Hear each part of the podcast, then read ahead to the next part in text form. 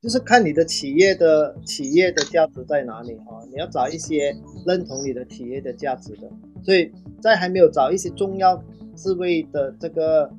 人的时候，我一定要了解这这个伙伴啊，他的价值观是如何啊？所以了解了，我才当然这个需要自己要去做一些功课了，就是他之前的啊工作啊，然后你跟他交谈的时候的一些细节哈。这些可能都可以看得出这个人的一个啊，他的 personality 啊，我觉得这个也蛮重要的，因为你要相信他嘛哈，你请他过来，你就要相信他，要让他去发挥的话，你一定要先了解，哎，他的想法，他的 他的思维方式跟你是不是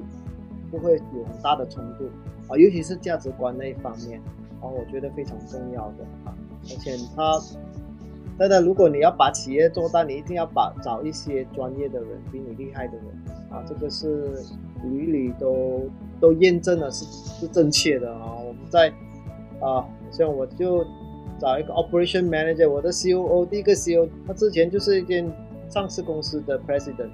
啊，他有很好的啊 operation 的的经验。更重要的是，我很欣赏他的呃人品啊，他不会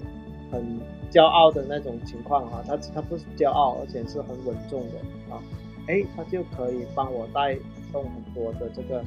很细节 operation 的的东西啊，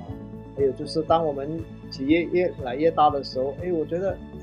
这个呃 finance 也是很重要啊。我做一个工程师，我怎么懂得 finance？我只懂得皮毛啊，好，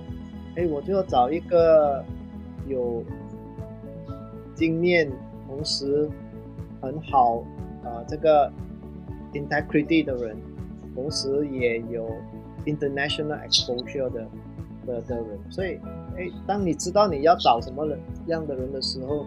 那个人就会出现了。你要先知道你要找什么样的人呐、